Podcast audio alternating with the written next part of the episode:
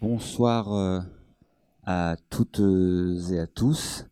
Merci d'être là. Euh, bonsoir, euh, monsieur Benoît Peters. Merci beaucoup d'avoir accepté notre invitation ici à Lyon. C'est un plaisir, un honneur. Je vais faire vraiment quelques très brefs mots d'accueil et, d'introduction, car monsieur Peters a bien prévu de présenter lui-même son travail.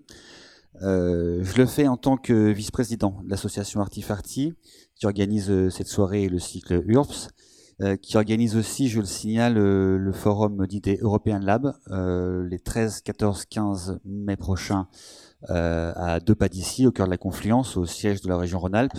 Un forum qui comprendra bien sûr une séquence URP sur les villes créatives et innovantes à laquelle vous êtes habitués. C'est la troisième séquence de ce cycle URPS, Imagine le futur de la ville, que nous organisons en partenariat avec le Centre des cultures urbaines Archipel, c'est-à-dire le coin librairie qui est à l'entrée là à gauche, euh, sur laquelle vous dédicacerez, signerez euh, vos ouvrages à la fin de la conférence pour ceux que ça peut intéresser. C'est euh, un plaisir d'autant plus grand de vous accueillir, Monsieur Peter, ce soir, que dès le lancement du cycle, nous avons souhaité convier ici un panel d'intervenants très différents, éclectique, issu de toutes les disciplines et de tous les horizons, qui se situe au croisement de, tous les savoirs, de toutes les cultures de la ville. Et votre parcours euh, est de ceux qui échappent euh, aux étiquettes, aux catégories, au chemin tout tracé et qui gardent pourtant une euh, formidable cohérence et une vraie fidélité à certains sujets, comme celui de la ville. votre premier roman est paru aux éditions de Minuit en 76. Vous êtes depuis l'auteur d'une cinquantaine d'ouvrages.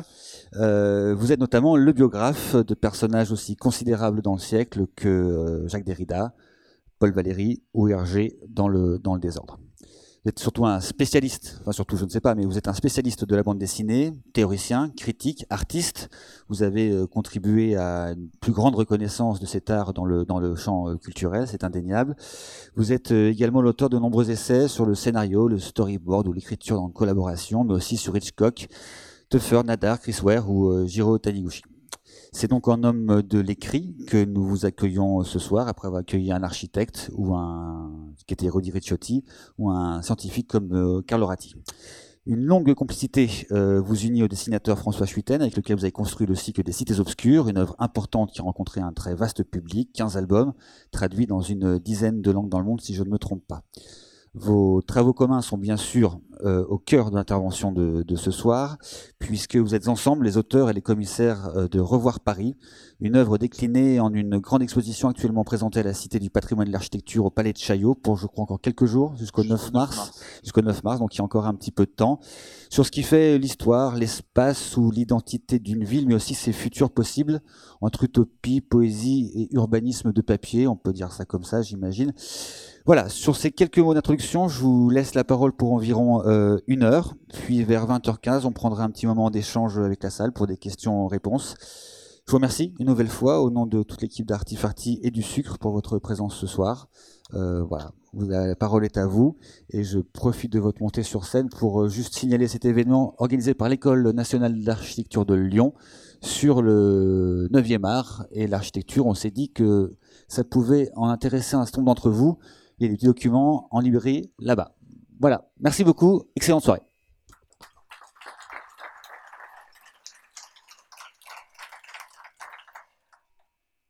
Merci, merci à vous. C'est un plaisir d'être euh, dans ce lieu, dans ce quartier que, que, je découvre, dans ce nouveau lieu culturel. Voici sur l'écran un autoportrait de mon complice de toujours, François Skeuten ou François Schuiten, comme on dit quelquefois en France.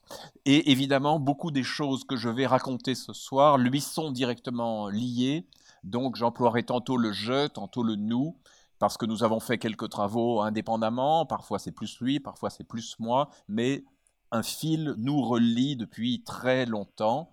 Voilà, je commence un peu anecdotiquement. Euh, c'est à Bruxelles en 1968. Ce n'est pas exactement les barricades, euh, mais c'est un collège où nous nous retrouvons euh, tous les deux. Alors, je n'ai pas à vous demander de nous reconnaître, surtout en l'absence de François. Donc, je vous aide. Il est à gauche Et je suis à droite, vous voyez que les années passant, euh, euh, les lunettes sont devenues parfois plus facultatives. et nous étions tout à fait sur la même longueur d'onde dès l'âge de 12 ans. il était passionné de bande dessinée, moi aussi. Son père était architecte et peintre. Et euh, j'ai même pratiqué euh, la peinture avec François sous la direction de son père, qui était un professeur sévère, mais surtout nous réalisions ensemble un, journal. Euh, pour donner à l'école, qui nous prêtait quelques machines de reproduction, carbone et stencil, pas toujours très favorables au dessin, pour donner à l'école l'illusion qu'il y avait vraiment tout un travail de, de, groupe, de collectif, on avait inventé quelques pseudonymes, mais pour l'essentiel, on faisait tout à deux, et c'est donc le germe de la collaboration qu'on a développé par la suite. François voulait dessiner à l'époque, à l'école, c'était plutôt un handicap, ça le faisait ça lui valait plutôt quelques mauvaises notes. Moi, je voulais écrire sans savoir exactement ce que ça voulait dire et à quoi ça pouvait conduire. En classe, en tout cas, ça valait un peu moins d'ennui que le fait de dessiner. C'est une activité plus discrète. Et puis, je suis, j'ai quitté Bruxelles, je suis allé à Paris où j'ai fait des études, publié un premier roman. Donc là, moi à droite, François à gauche. Cette fois, c'est lui qui a les lunettes. Euh, et on nous retrouve ici. Bon, c'est terrible, hein, mais voilà, c'est comme ça. C'est le début de notre euh, collaboration. Euh, François avait publié de premières bandes dessinées dans Métal Hurlant. moi, j'avais publié un premier roman pendant que j'étais étudiant en, philo. Il est sur la table, là, il s'appelle Omnibus. C'était une biographie imaginaire de Claude Simon. Puis j'en ai fait un deuxième qui s'appelle La Bibliothèque de Villers, un peu policier, qui se passait dans une ville imaginaire. François faisait des histoires qui touchaient beaucoup à l'imaginaire et à l'espace. Et très vite, retrouvant la complicité de nos 12 ans, chacun ayant persisté, ce qui n'est pas si courant pour des amitiés d'enfance, chacun ayant persisté dans la voie euh, qu'il souhaitait vers 12-13 ans, très vite nous avons eu envie de réaliser quelque chose ensemble. Pas une série, pas une saga, pas un ensemble d'albums, simplement un livre. Euh, et donc à l'époque, il y avait plusieurs revues de bande dessinée qui étaient très importantes, et à côté de Métal Hurlant, qui était orienté assez rock et SF, plus graphisme que narration, il y avait à suivre à suivre, qui était une revue euh, dans laquelle on lisait notamment Tardy, euh, magnifiques histoires comme euh, Ici même, écrite par Jean-Claude Forest, Hugo Pratt avec Corto Maltese, Didier Comès avec une histoire comme Silence, donc une revue au départ assez orientée vers le noir et blanc, mais qui s'était ouverte à la couleur, et nous avons présenté timidement les premières pages de notre première histoire commune les murailles de Samaris, euh, c'est paru dans à suivre en 1981. Donc vous voyez, c'est vraiment très vieux, c'est très ancien. Et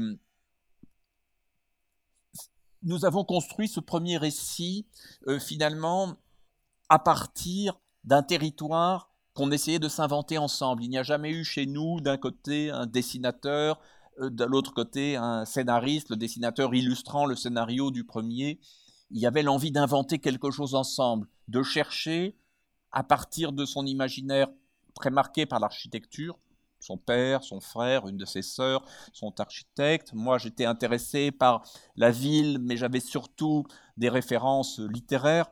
Et nous nous sommes un peu partagés, échangés nos références. Et après quelques tâtonnements, nous avons entamé ce récit des murailles de Samaris, donc premier opus des cités obscures, euh, dont voici la toute première page. Alors c'est amusant parce que euh, quand on commence un travail, euh, on n'imagine pas à quel point finalement les premiers choix se font par des intuitions irraisonnées, mais vont peser très fortement sur la suite. Et nous avons ici, dans ce début des murailles de Sabaris, d'abord l'association de quelqu'un qui écrit et de quelqu'un qui dessine, et chacun est encore un peu sur son territoire. Moi, je commence avec un récit en, voix off, et puis surtout cette disjonction entre une ville que l'on découvre de très loin et une voix qui sort d'on ne sait où, et on mettra trois pages à atteindre le personnage, à découvrir le personnage, après avoir fait une sorte de long travelling euh, euh, descendant dans cette ville qui s'appelle Xistos, qui est une ville entièrement euh, art nouveau, en tout cas d'un certain art nouveau, une ville de, verre et de fer. Et la voix dit, ils sont venus me trouver un matin, ils m'ont dit que je devais aller à Samaris, que la rumeur n'avait que trop duré, etc., etc. Et donc, on cherche qui parle, on va finir par le trouver à travers ce trajet, mais en même temps, pendant les premières pages, le personnage reste une silhouette un peu fuligineuse, un peu perdue dans des décors beaucoup plus vastes euh, que, lui. Euh, on a des intérieurs, des extérieurs, tous traités finalement suivant une unité architecturale et décorative que le réel ne nous apporte pas. Nous vivions à cette époque tous les deux à Bruxelles, et Bruxelles est à la fois une ville extrêmement chaotique, donc le contraire même de l'harmonie que propose la ville du début des murailles de Samaris, mais en même temps une ville où l'art nouveau est très puissant, très fort. Il y a le très grand architecte au début des années 80, encore un peu méprisé des Belges, surtout des Belges d'un certain âge, très grand architecte Victor Horta, un des maîtres de l'Art Nouveau, mais d'autres architectes moins connus, comme Gustave Stroven, qui avait construit cette remarquable maison euh, sur un petit square de, Bruxelles, sur un terrain extrêmement étroit, et en essayant de donner à cette maison un cachet particulier, notamment par euh, cette fenêtre du dernier étage tout à fait spectaculaire et le couronnement de l'édifice. Et donc nous jouions avec ça, pas forcément littéralement, mais en reprenant ces éléments euh, et donc en donnant au décor, à l'architecture, une place plus grande que dans la plupart des récits de bande dessinée. Bien sûr, toute bande dessinée crée de l'architecture et de grandes bandes dessinées comme Little Nemo in Slumberland de Winsor McKay ont donné à l'architecture bien avant nous une place considérable, mais disons que là, dans la conduite même du récit, dans l'attitude même des personnages, certainement, l'espace qui les environnait avait une place énorme. Quand nous avons terminé cette euh, histoire, le plaisir de collaborer était plus grand qu'au début. Nous avions l'impression de, de, trouver une façon de faire, peut-être de nous risquer un peu plus l'un et l'autre, de sortir chacun de son terrain, et donc très vite nous avons eu envie de euh, réaliser une seconde histoire. Cette seconde histoire, La fièvre d'Urbicande, est parue dans À suivre au moment même où sortait le premier album, Les murailles de Samaris. Et comme dans cette seconde histoire, le personnage principal que vous apercevez ici à l'avant-plan euh, se dit urbatecte, c'est-à-dire à la fois urbaniste et architecte, un homme qui a voulu tout concevoir euh, depuis euh, les couverts et les vêtements jusqu'aux plus vastes perspectives de la ville d'Urbicande, un homme qui a déjà transformé une des rives de la ville la plus majestueuse, la plus belle, la plus imposante, la plus vide, et qui rêve d'étendre son pouvoir et sa capacité de transformation à l'autre rive, qui est plus chaotique eh bien, la, conjonction des murailles de Samaris et de ce début dans à suivre de la fièvre urbicande a donné l'impression que véritablement euh, l'architecture était notre héros et c'est devenu un, label, un label qui nous a un petit peu collé à la peau, euh, pour le meilleur certainement, parce qu'avoir une étiquette, ça aide. Ça aide certainement à se faire identifier, à se faire repérer, parfois à se faire inviter dans les écoles d'architecture, mais euh, quelquefois pour le pire parce que après l'étiquette peut quelque peu vous enfermer et certains croient encore aujourd'hui que notre but est de réaliser une sorte d'histoire de l'architecture ou d'histoire de l'architecture imaginaire en bande dessinée, ce qui n'a jamais été notre projet et qui l'est moins euh, que jamais. Donc cette euh, ville d'Urbicande euh, est non seulement d'un style très très différent euh, de la ville du début des murailles de Samaris, de type Art Nouveau, ou de la ville de Samaris elle-même, plus baroque, liée à une esthétique très italienne. Ici, on est dans une ville froide, nordique, pourrait dire germanique, par certains de ses traits, et en plus, de manière inhabituelle à l'époque, alors que les deux récits étaient supposés s'inscrire dans le même univers. Quand on a commencé les, la fièvre d'Urbicande, on a trouvé ce titre, Les cités obscures qui était une façon d'unifier des choses tout en gardant une très grande liberté pour ce qu'on voulait faire. Mais on a choisi le noir et blanc. Alors, ça nous imposait à l'époque, euh, chez notre éditeur Casterman, de paraître dans une autre collection. C'était une façon un peu étrange de commencer une série. Et pourtant, euh, on a continué d'écart en écart à faire des livres qui n'étaient pas tout à fait des bandes dessinées, à faire un album de très grand format, etc. Et ce label, Les Cités Obscures, c'est malgré tout imposé petit à petit alors qu'on avait choisi, pour garder notre liberté, des mécanismes qui pouvaient sembler commercialement un peu catastrophiques.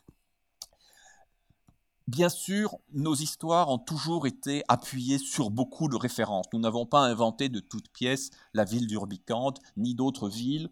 Et euh, par exemple, nous sommes beaucoup intéressés à des projets non construits, euh, et entre autres pour Urbicande, à ces dessins magnifiques d'Antonio Santelia, euh, un jeune dessinateur et architecte appartenant au courant futuriste, et qui est mort pendant la guerre de 14, pratiquement sans avoir construit. Ces bâtiments qui sont comme des sculptures, qui sont en même temps comme des bunkers un peu terrifiants, nous, nous impressionnaient, nous fascinaient, mais nous les avons mixés avec toutes sortes d'autres influences. Ici, on est toujours chez Santelia, mais nous nous sommes nourris aussi de certains projets de Gilbersheimer, euh, de certains projets de Le Corbusier, des concours euh, Art déco, euh, et même de l'architecture et de la personnalité d'Albert Speer, l'architecte d'Hitler investi des pleins pouvoirs et dont j'avais lu les mémoires avec grand, grand intérêt. Donc on mettait en scène une ville de forme totalitaire, une ville où un seul homme avait eu le pouvoir absolu, même s'il était soumis à ce pouvoir. On le voit ici allant euh, euh, devant les hautes instances de la ville, présenter son projet d'un nouveau pont. Et donc il est à la fois dominant, puisque c'est lui qui a construit le bâtiment, et dominé parce qu'il va devoir affronter ceux qui peuvent l'investir. Euh, on s'était beaucoup amusé dans ce livre à pousser la cohérence aussi loin qu'on le pouvait euh, on n'a pas les soucis du cinéma qui imposeraient de construire tout cela. Et donc, par exemple, euh, Eugène Robic, qui est obsédé par la symétrie, est accompagné d'un ingénieur de ses amis et prend bien soin de marcher au milieu de l'escalier qu'il a lui-même dessiné pour que la symétrie euh, ne soit pas altérée. On racontait dans les marges de nos histoires qu'il avait aussi dessiné les manteaux qui permettaient de rendre élégant à peu près n'importe qui. Enfin, la conception de l'élégance qui était la sienne. Et pourtant, cet homme s'était réservé pour son propre bureau un des rares euh, édifices euh, arrondis de la ville, souvenir de son passage par l'Art Nouveau, puisque euh, dans la réédition de l'album Les murailles de Samaris, nous avons glissé le jeune Eugène Robic avant qu'il ait trouvé son style, et on sent qu'il a une marque de l'Art Nouveau. C'est quelque chose qui nous a toujours beaucoup amusé, intéressé, sans avoir de héros récurrents d'un album à l'autre, de pouvoir, au gré de notre envie, de notre fantaisie, faire revenir un personnage, mais en créant de grandes béances, de grandes ouvertures entre deux récits, et le lecteur, quelquefois, se plaît à, remplir ces trous. L'histoire de la fièvre d'Urbicande, qui est peut-être celle qui nous a fait euh, connaître, on a eu un prix important à l'époque, l'histoire de la fièvre d'Urbicande est évidemment la mise en crise euh, de cette euh, ville, puisqu'une structure cubique, un cube euh, évidé de petite taille et de matière inconnue, découvert sur un chantier et posé par Eugène Robic à cheval sur un livre, et euh, cette structure va se mettre à grandir, à la fois en croissant et en se multipliant, en se développant sous forme de réseau. On ne pensait pas au réseau Internet à l'époque, mais certains lecteurs aujourd'hui, en lisant La fièvre d'Urbicane, pensent au développement, à la croissance euh, d'Internet. Et alors, euh, il va arriver toutes sortes de phénomènes, d'abord à une échelle individuelle, comme ici, où il se rend compte qu'un montant du réseau lui traverse le corps, le bras, et que s'il essaye de, bouger, il va se blesser ou s'arracher le, bras, alors que s'il il attend patiemment, le réseau, par sa croissance, va le libérer. Et donc ce réseau est capable de traverser n'importe quel corps, n'importe quel édifice. Euh, il ne détruit rien, sauf quand les hommes euh, s'y attaquent. Le réseau relie les deux moitiés d'une ville euh, coupée en deux jusque-là de manière étanche. À l'époque, nous pensions, François et moi, à Berlin. J'avais fait un voyage à Berlin-Est, euh, qui m'avait beaucoup frappé, beaucoup impressionné à l'époque pour un touriste, passer d'un côté à l'autre euh, du mur était une expérience très étrange. Il y avait ces stations de métro fantômes, etc. Et donc Berlin avait nourri un peu l'imaginaire de ce récit, l'imaginaire d'une communication euh, qui s'ouvrirait brusquement et qui serait totalement immaîtrisable.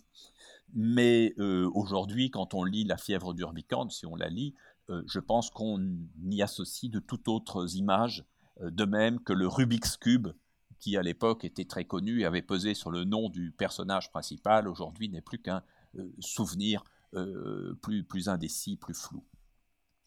Donc, cette histoire de euh, la fièvre d'Urbicande nous a permis de bénéficier d'une grande liberté. C'est une époque où la bande dessinée adulte était en, pleine expansion. Euh, le magazine à suivre avait beaucoup de lecteurs. C'était d'abord pour le magazine que nous faisions nos histoires avant de les faire pour les livres. Et, donc, la confiance de notre éditeur nous a permis de continuer à vagabonder livre après livre au gré de nos envies, euh, sans obéir à des normes trop strictes. Ce qui fait que, après cet univers début XXe siècle, ce faux début de XXe siècle, ce futur antérieur caractéristique des premiers albums, nous avons avec la tour fait tout autre chose, un monde qui évoque la fin du Moyen Âge et la Renaissance. J'avais fait beaucoup de lectures autour de cette époque, de ses découvertes techniques, de ses découvertes astronomiques, lisant parfois des livres dont je ne gardais que quelques phrases et quelques détails, cependant que François, de son côté, accumulait des dizaines et des dizaines d'images qui ne serviraient pas toutes, mais qui construisaient une sorte de bibliothèque du récit. C'est toujours comme ça qu'on a travaillé, et à l'époque, on avait le luxe de pouvoir le faire, c'est-à-dire de pouvoir passer euh, trois mois euh, après la fin d'une histoire, à réfléchir et à mûrir euh, l'histoire suivante avant de réaliser les premières C'est un luxe dont les auteurs de bande dessinée, aujourd'hui les jeunes auteurs, ne bénéficient malheureusement euh, plus. Et nous avions aussi la chance, grâce à la revue à suivre et au fait de côtoyer des grands auteurs plus connus que nous les premières années, de bénéficier très vite d'une forme de curiosité.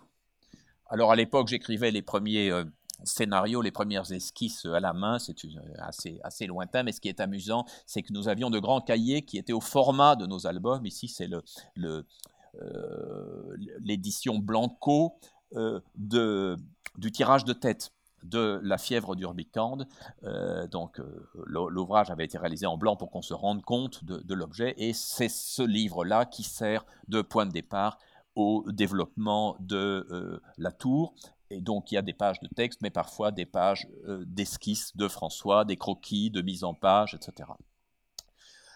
Euh, souvent le storyboard, qui est une forme beaucoup plus rudimentaire que ceci, le storyboard, euh, nous le réalisons ensemble, c'est François qui dessine, mais nous discutons côte à côte, et nous préparons véritablement l'organisation de, ces pages euh, par un dialogue très poussé sur la mise en scène, la mise en page, le choix des plans, quitte à recommencer deux ou trois fois la même page. Puis vient l'étape du crayonné, dont vous voyez qu'il est très précis chez François, et donc euh, mise à, l'encre et mise en couleur de la page. Je vous dirai un mot dans un instant du rapport entre couleur et noir et blanc dans, dans cet album on se situe avec la tour euh, dans un univers donc extrêmement différent de celui des deux premiers récits et avec un noir et blanc extrêmement différent aussi. Euh, François Skeuten a d'abord une formation classique dans le dessin, une grande maîtrise de, la perspective et il s'est toujours intéressé à la gravure même si ces planches ne relèvent pas du tout de la gravure, mais simplement du travail à l'encre de Chine euh, sur feuille de papier avec un entrecroisement de traits, un jeu de hachures qui à l'époque était très difficile à reproduire. Et François souvent euh, s'arrachait les cheveux quand il découvrait le résultat imprimé dans la revue. Il avait vraiment l'impression d'être trahi. On avait quelquefois même l'impression, et certains lui disaient qu'il poussait trop loin le travail par rapport aux possibilités de la reproduction. Il se trouve qu'aujourd'hui, nous avons pu, François ayant conservé l'essentiel de ces planches originales, nous avons pu rescanner tous les originaux, choisir un meilleur papier et arriver aujourd'hui dans l'édition française comme dans les éditions étrangères, par exemple japonaises qui sont sorties récemment, on a pu arriver à un rendu absolument parfait, à une finesse de trait qui est comme une récompense tardive pour ce travail qui était peut-être un peu trop sophistiqué graphiquement pour les techniques de reproduction de l'époque, surtout dans, dans, la presse. Donc ici, dans la tour, nous mettons en scène un univers démesuré. Euh, la tour est si vaste que le personnage que nous suivons, Giovanni Battista, plus ou moins inspiré de d'Orson Welles dans le film Falstaff, euh, Giovanni Battista n'arrive même pas à se représenter l'ensemble du secteur dont il a la garde, dont il est mainteneur. La tour a des proportions absolument gigantesques, c'est évidemment une variation sur le mythe de la tour de Babel, et lui essaye de remettre en place les pierres qui s'écroulent dans ce secteur, attendant la visite d'un inspecteur qui ne vient pas, et il se décourage de plus en plus et décide de partir pour explorer la tour et surtout pour trouver les responsables, pour leur demander des comptes.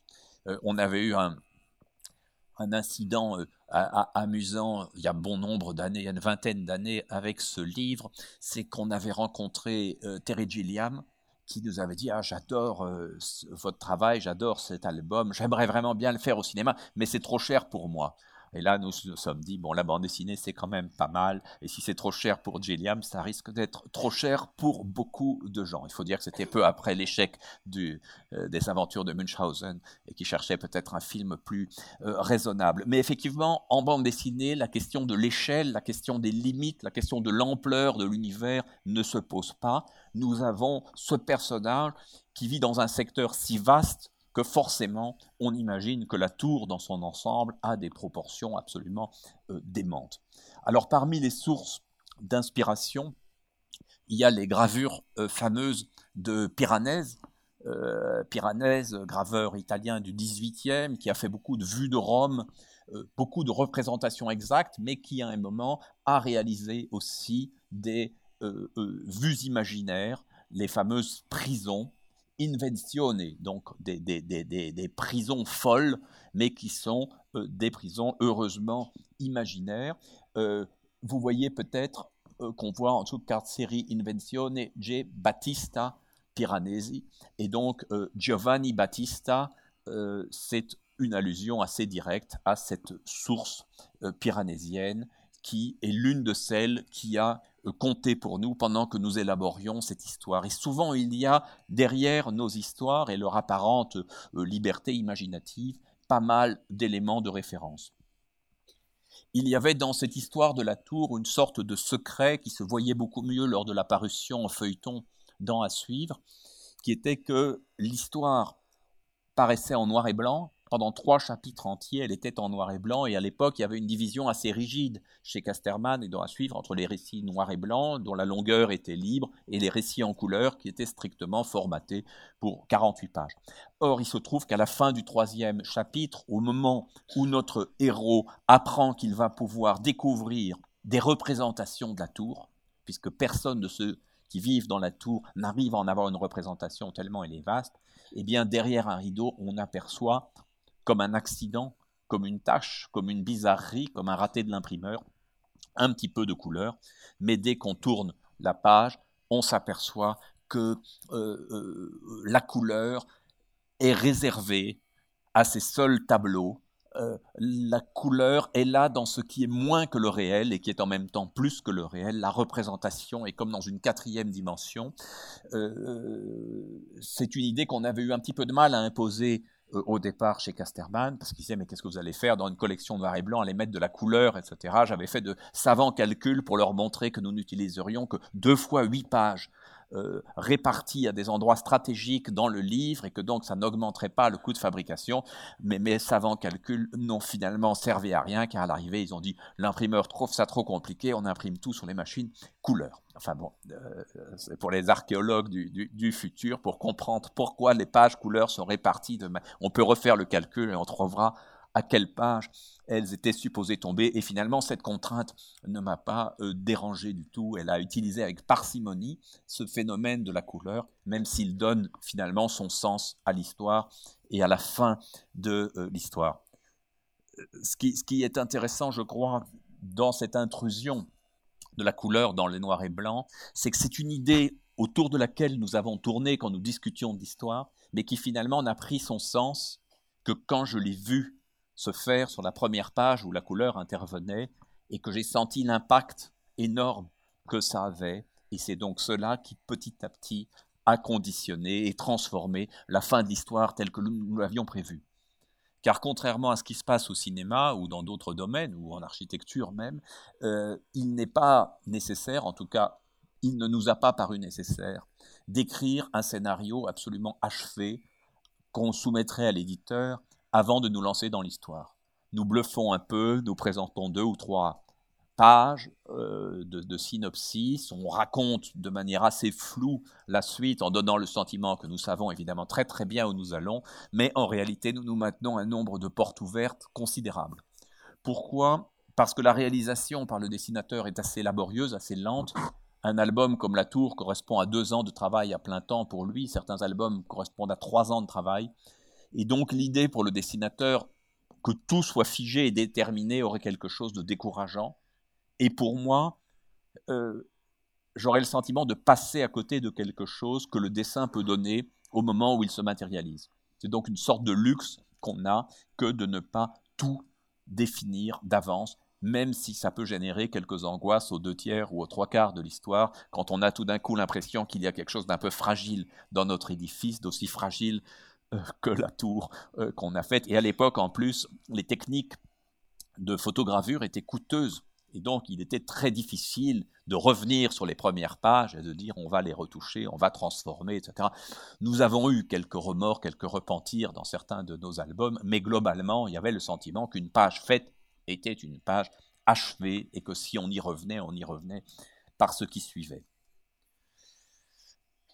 Je ne vais pas évoquer tous les albums en détail, mais je voudrais dire au moins quelques mots de cette histoire où l'architecture à nouveau joue un très très grand rôle, l'histoire de Bruxelles. Le nom Bruxelles est évidemment inspiré de Bruxelles, mais ce n'est ni l'orthographe française, ni l'orthographe flamande, ni l'orthographe anglaise, ni même l'orthographe allemande. Euh, c'est une orthographe encore un peu bizarre qui nous a permis de traiter d'un Bruxelles décalé, d'un Bruxelles imaginaire, nourri de l'histoire de la ville réelle de Bruxelles euh, dans laquelle François est né et vit toujours, et dans laquelle j'ai vécu moi-même beaucoup d'années, euh, mais une histoire qui ne soit pas non plus documentaire ou historique ou soumise au réel.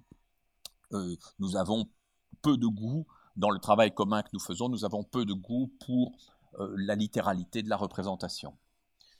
L'histoire commence dans un Bruxelles très ancien, on trouve quelques rues dans le cœur de Bruxelles aujourd'hui qui ressemble encore à cela, au bord de la rivière la Seine, la Seine SE2NE, e, qui était la petite rivière qui traversait Bruxelles et qui va disparaître euh, au milieu du 19e siècle pour être assainie, mais en réalité, elle est évacuée de la ville, détournée, euh, et ôte au centre de la ville une partie de euh, son sens.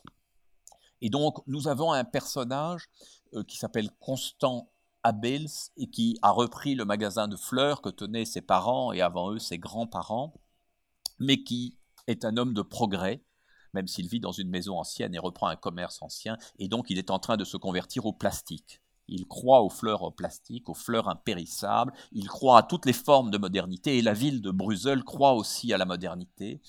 Euh, il va rencontrer un médecin âgé, mais homme de progrès, comme souvent les gens très âgés, qui croient, lui, à, l'électrothérapie, au beefsteak électrique.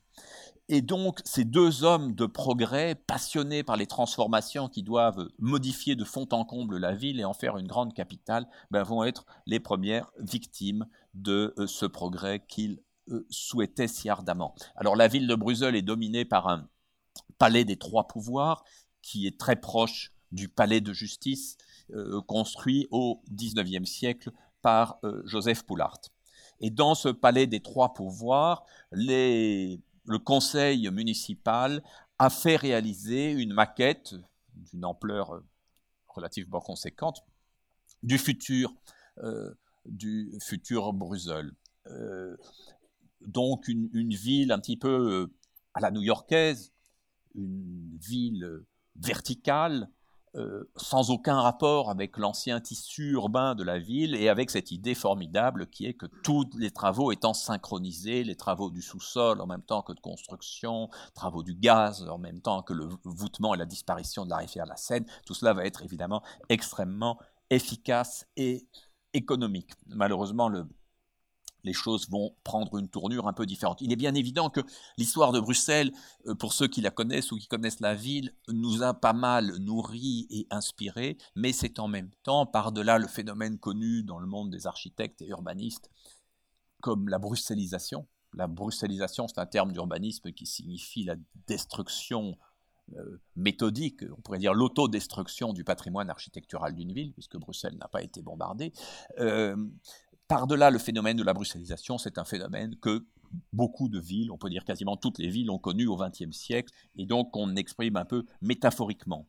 Et d'ailleurs, pour certains des éléments, par exemple pour le nouvel hôpital de euh, Bruxelles, où officie ce médecin euh, champion de l'électrothérapie, nous sommes partis de l'hôpital Beaujon à Paris, qu'on a un peu euh. Donc il ne s'agit pas du tout là de faire de l'historicité, mais de mêler des sources. Vous voyez, on reprend, comme souvent dans nos histoires, un dirigeable. Ce dirigeable permet euh, à l'entrepreneur de surveiller les travaux sans se mêler euh, d'une circulation, sans se mêler à une circulation devenue impossible. Nous aimons ces collisions de signes et c'est une des libertés que la bande dessinée nous donne le pauvre palais des trois pouvoirs se trouve finalement euh, euh, dépassé par des constructions beaucoup plus hautes et très rapidement euh, les édiles se rendent compte qu'ils se sont laissés emporter par la fièvre, l'enthousiasme et les dépenses du promoteur et la maquette elle-même ne se porte plus si bien que ça.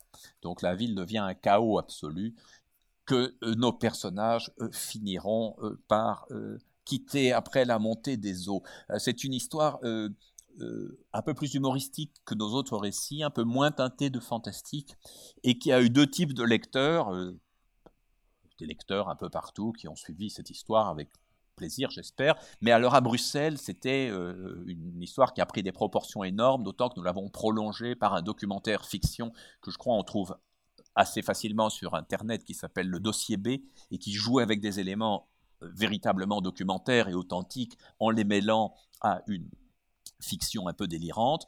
Euh, et donc cette histoire a pris des proportions énormes à Bruxelles, euh, à tel point que un des responsables de la ville nous a accusé publiquement, François et moi, de nuire gravement au tourisme et a commandé une contre-bande dessinée pour montrer que Bruxelles allait très bien et que ses travaux étaient formidables. Malheureusement, cette contre-bande dessinée est assez difficile à trouver aujourd'hui et nous avions répondu à l'époque qu'il valait peut-être mieux pour un homme politique répondre dans la pierre et dans les tracés de, voies de communication que par une BD de, de commande. Enfin, ça montre que là, euh, euh, ce travail qui était détaché du réel au début, qui était plutôt un travail de fantaisie, avait pu rencontrer assez fortement euh, les réalités politiques et devenir comme une référence. Et maintenant, il y a au cœur de Bruxelles, dans les quartiers même que nous décrivons, une grande librairie, une très bonne librairie qui s'appelle Bruxelles. Donc peut-être certains croient qu'on s'est inspiré de la librairie pour créer notre histoire mais nous n'avions pas envie de consacrer euh, euh, toute notre énergie uniquement à des questions architecturales. Peut-être avec la fièvre de de la Tour et Bruxelles, avions-nous été euh, un peu au bout de ce qu'on avait envie de raconter sur ce sujet, en tout cas pour quelques années. Et donc on a fait une histoire très différente, et on le sent peut-être dès le titre, qui s'appelle L'enfant penché, qui est personnellement du travail que nous avons réalisé, l'histoire que je préfère et où là le fantastique se déplace un peu euh, euh, des questions urbaines et des questions d'espace aux questions du corps et de l'espace du corps. Euh, bien sûr, il y a toujours des lieux, mais ils, ont un rôle moins, moins essentiel. C'est une famille qui arrive dans un parc d'attractions gigantesque, dans une sorte de, de Venise des cités obscures. Et c'est deux parents très sérieux. Le monsieur est un industriel, il a un jeune fils qui est supposé lui succéder et une jeune fille adolescente, Mary, qui est indisciplinée et qui lui cause bien des soucis. En sortant d'une attraction, euh, d'une sorte de montagne russe complètement euh, affolante qui traverse toute la ville, Mary euh, est atteinte d'un phénomène bizarre, elle ne tient plus debout et il se trouve que la seule position dans laquelle elle se sent bien, c'est quand elle est inclinée à 30 degrés environ. Assez rapidement, la famille von Ratten euh, devient l'attraction du parc d'attractions, ce qui déplaît beaucoup euh, aux parents. Et donc, on essaye de la remettre droite, mais chaque fois qu'on essaye de la remettre droite, elle tombe. Euh, sur les conseils d'un médecin de famille très avisé, on la place dans une maison de redressement, persuadé qu'il s'agit d'une simulation. Euh, mais elle y est persécutée. Là, il y a un côté un peu comme ça, Dickens ou Sans famille euh, de Hector Malo, roman qui m'a beaucoup marqué quand j'étais enfant. Et donc, euh, le fait d'être penchée quelquefois a des avantages, par exemple pour faire le mur. Elle va réussir à le franchir plus facilement. Donc là, on a traité tout au long de l'histoire en tirant parti finalement de, ce postulat assez simple, de son inclinaison, d'une sorte de gravité différente, il a fallu le traiter avec beaucoup de rigueur graphique, de même qu'il fallait traiter avec beaucoup de rigueur graphique la croissance du réseau cubique dans la fièvre d'Urbicande, puisqu'ici, par exemple, la manière dont elle penche est différente suivant les lieux, les, angles de vue, etc. Elle penche d'une certaine façon toujours dans la même direction, ce qui fait que certaines positions sont confortables et d'autres très inconfortables. Parallèlement, euh, dans ce récit, d'autres chapitres euh, mettent en scène un peintre qui vit, lui, dans notre monde, une sorte de peintre maudit qui s'est retiré euh, en Aubrac et qui peint à même les murs d'une maison à l'abandon, qui peint ses visions et qui est de plus en plus hanté par les, des images d'une jeune fille qu'il cherche à peindre mais dont il ne trouve pas le visage. Le peintre va finir par se glisser dans le monde du dessin. Bon, tout ça met du temps, évidemment, se passe lentement dans l'histoire. On le retrouve aux côtés de euh, Mary, euh, il va vivre avec la jeune fille. Euh, l'histoire se déroule sur pas mal d'années, c'est notre plus long récit. Il va vivre avec la jeune fille une brève histoire d'amour, mais autant il rêvait d'elle tant qu'elle n'était pas là, autant il ne rêve que de peindre. Maintenant qu'il se trouve dans ce no man's land entre deux mondes, entre deux, réalités d'image, il ne pense qu'à sa maison et ses tableaux et va la quitter abruptement mais à l'instant où il s'en va, où il disparaît dans l'obscurité d'encre du dessin, elle lui attrape la main et elle va laisser sur sa main les hachures, les traits caractéristiques euh, du monde graphique. Et donc ça, c'est aussi euh, comme euh, l'idée de la couleur dans la tour, c'est aussi une idée qui vraiment a pris corps a littéralement pris corps au moment où le travail s'est fait. Les pages photographiques avaient été réalisées par une amie et complice de longue date qui s'appelle Marie-Françoise Plissard. Il y avait déjà de l'intervention graphique dans ces pages, mais au moment où les traits sont venus se mettre sur la main de euh, ce peintre, interprété par un ami qui était lui-même dessinateur et peintre, qui est mort malheureusement depuis, euh, eh bien, quelque chose s'est produit. au fond, quand nous réalisons ensemble la bande dessinée, c'est une des choses que nous cherchons, c'est à trouver ces moments de, de, de, coïncidence qui ne sont plus du scénario, qui ne sont plus du dessin, qui sont véritablement la bande dessinée en train de se faire. Je vais glisser un peu plus vite sur l'histoire de l'ombre d'un homme, mais une des particularités, et là aussi de notre collaboration, c'est que pour cette histoire, euh, j'ai servi de modèle pour le personnage principal. Malheureusement, c'était un personnage antipathique, euh, mais euh, j'ai pris la pose très régulièrement, ce qui est évidemment une manière assez particulière de travailler le, scénario. Il est vrai que, par exemple, Jodorowsky, quand il travaillait avec Möbius, souvent mimait les scènes, plus qu'il ne les écrivait. Et, et Möbius se souvenait du corps même de Jodorowsky racontant l'histoire, vivant l'histoire en la racontant. Ici, je prenais des pauses et malgré euh, la différence de, très superficiel entre le personnage et moi. Euh, mes enfants, par exemple, disaient toujours on te, reconnaît, on reconnaît exactement tel, tel type de gestuel euh, que le dessinateur avait capté. Et c'est bien autre chose, évidemment, que la description qu'on pourrait faire en trois ou quatre lignes d'un geste, d'un mouvement ou d'une expression de visage. Cette histoire se passe dans une ville plus futuriste euh, que la plupart de nos autres histoires. La ville s'appelle Blossfeldstadt et euh, nous racontons son histoire également euh, dans le livre Le Guide des cités, dont quelques exemplaires sont ici. Alors, Blossfeldstadt, c'est un nom très bizarre, et euh, c'est une ville qui a changé de nom brusquement en même temps qu'elle transformait toute son architecture. C'est une ville concept, c'est une ville un petit peu quelconque, un peu provinciale, qui souffrait de ne pas avoir une image forte, et alors les ah, les édiles de cette ville sont tombés sur un ouvrage d'un grand photographe euh, appelé Karl Blossfeld. Euh, le livre Urformen der Kunst, forme primitive de l'art ou, forme archétypale de l'art, existe réellement. C'est un livre de photos allemand des années 20 avec des détails de végétaux photographiés de très très près et devenant comme des sculptures, comme des motifs décoratifs. et donc, nous avons l'idée que les responsables de cette ville avaient choisi d'appuyer toute l'architecture de la cité sur ce livre. Et donc, en hommage à Karl Blossfeld, avaient nommé leur ville ou renommé leur ville euh, euh, Blossfeldstadt.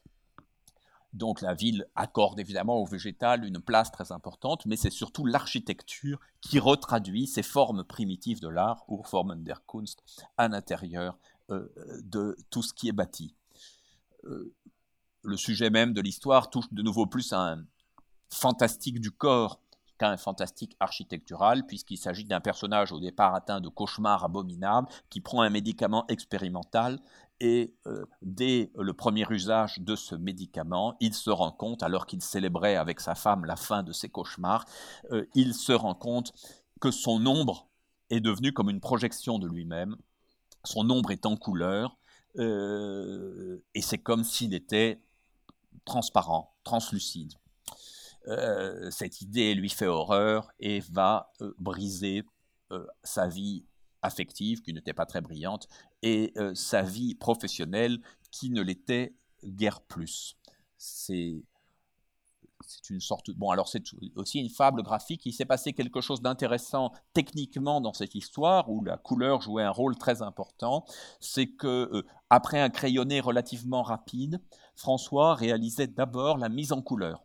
En bande dessinée, généralement, c'est le trait qui cerne tout. François réalisait d'abord la mise en couleur, puis revenait euh, à, l'encre de Chine euh, pour cerner les personnages, mais vous voyez, en laissant des éléments, comme ici l'ombre, reste privée de cerne, privée d'encre de Chine. Là aussi, les techniques de euh, scan contemporain, la, réceptivité des papiers permettent d'avoir un résultat bien meilleur. Et nos éditions récentes sont euh, plus belles et plus fidèles aux originaux que les premières éditions, ce qui est amusant parce que souvent on croit que les choses vont plutôt se dégradant, et là, comme les copies de films qui s'altèrent, et, là, au contraire, le retour à l'original nous a permis de trouver une fidélité plus grande.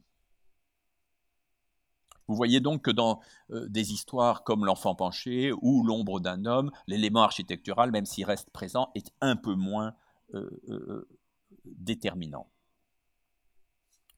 Voilà, je ne vais pas évoquer d'autres histoires comme la, la, frontière invisible, des livres qui ne sont pas vraiment des bandes dessinées, comme L'affaire des ombres, qui est un documentaire fiction accompagné d'un catalogue de, de ce peintre qu'on trouvait déjà, qu'on rencontrait déjà dans l'histoire de l'enfant penché.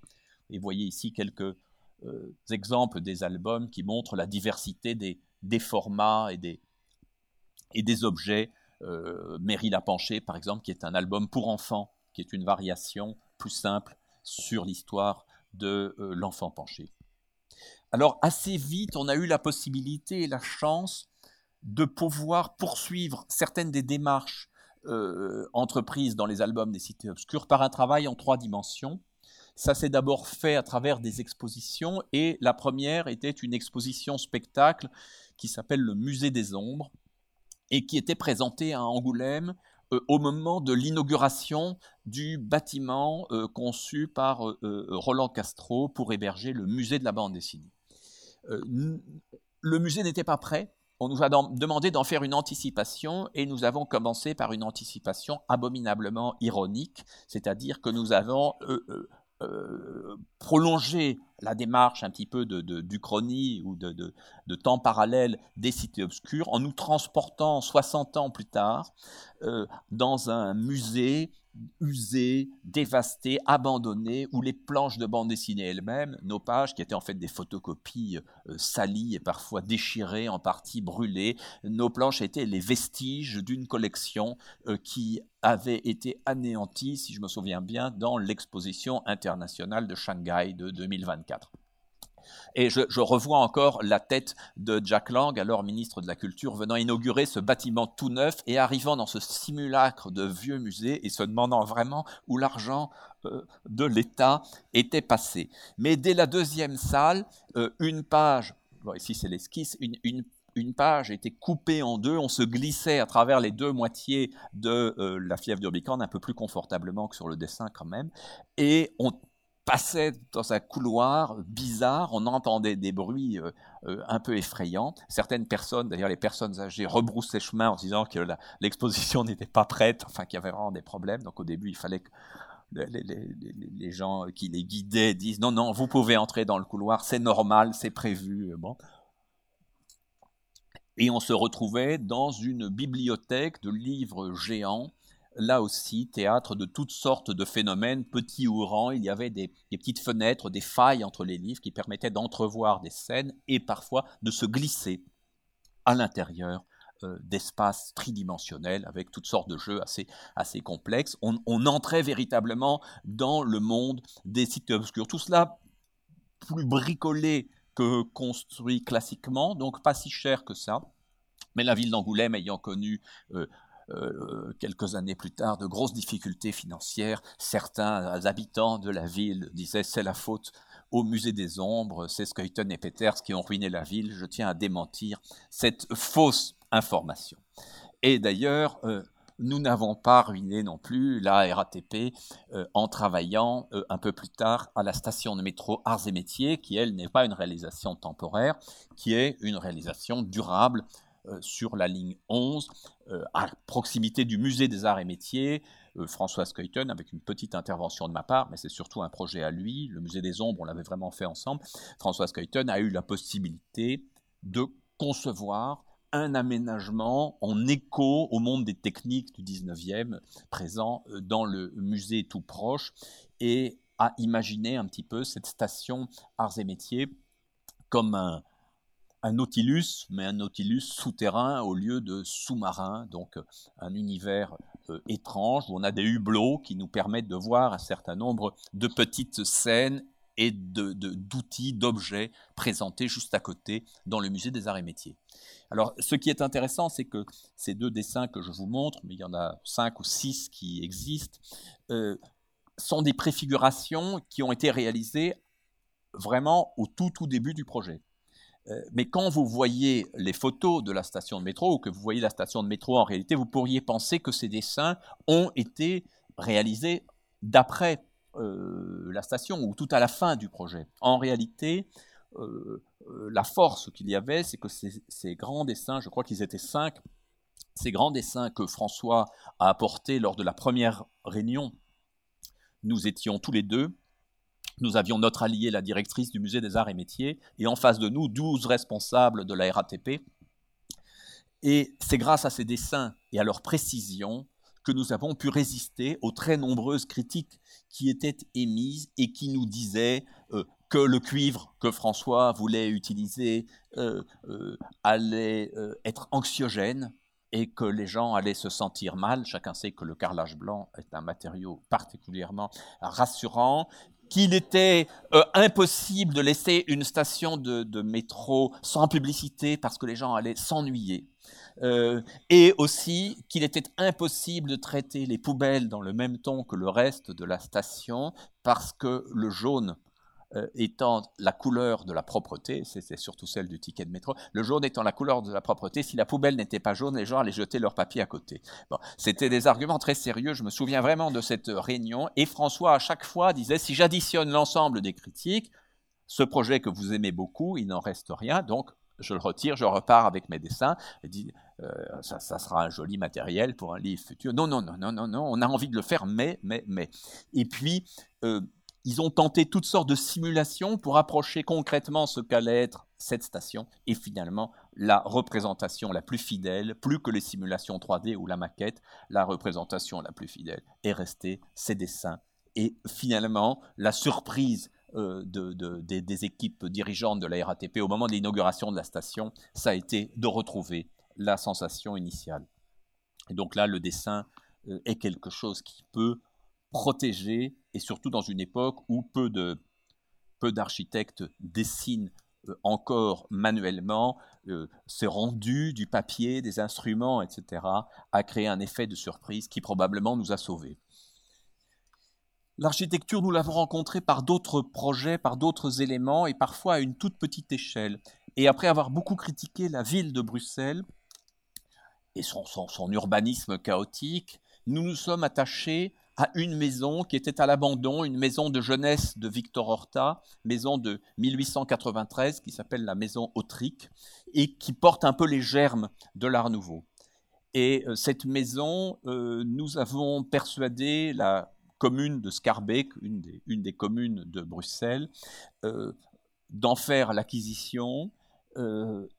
Euh, la maison étant classée pouvait bénéficier d'une aide à la restauration, mais les, gens de la commune nous disaient oui, d'accord, on rachète cette maison, on la sauve, et puis quoi Qu'est-ce qu'on en fait? On a dit nous allons, euh, nous allons proposer une mise en scène de cette maison, en faire une maison musée, une maison imaginaire, une maison des maisons des maisons bruxelloises et qui pourrait être visité intégralement de la cave au, grenier.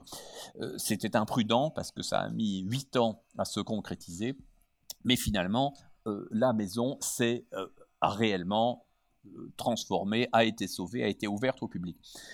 François avait tellement dessiné cette maison pour les dossiers qu'on devait faire, pour le livre qu'on a fait pour euh, aider à collecter des fonds, que finalement cette maison faisait partie de lui, faisait partie de nous, elle est devenue un des éléments, un des acteurs, euh, une des héroïnes euh, d'une de nos histoires de bande dessinée, la théorie du grain de sable. Alors la maison est exactement et littéralement représentée, sauf que le monde autour d'elle, dans une ville de Bruxelles qui a beaucoup évolué, le monde autour d'elle a évidemment pas mal changé.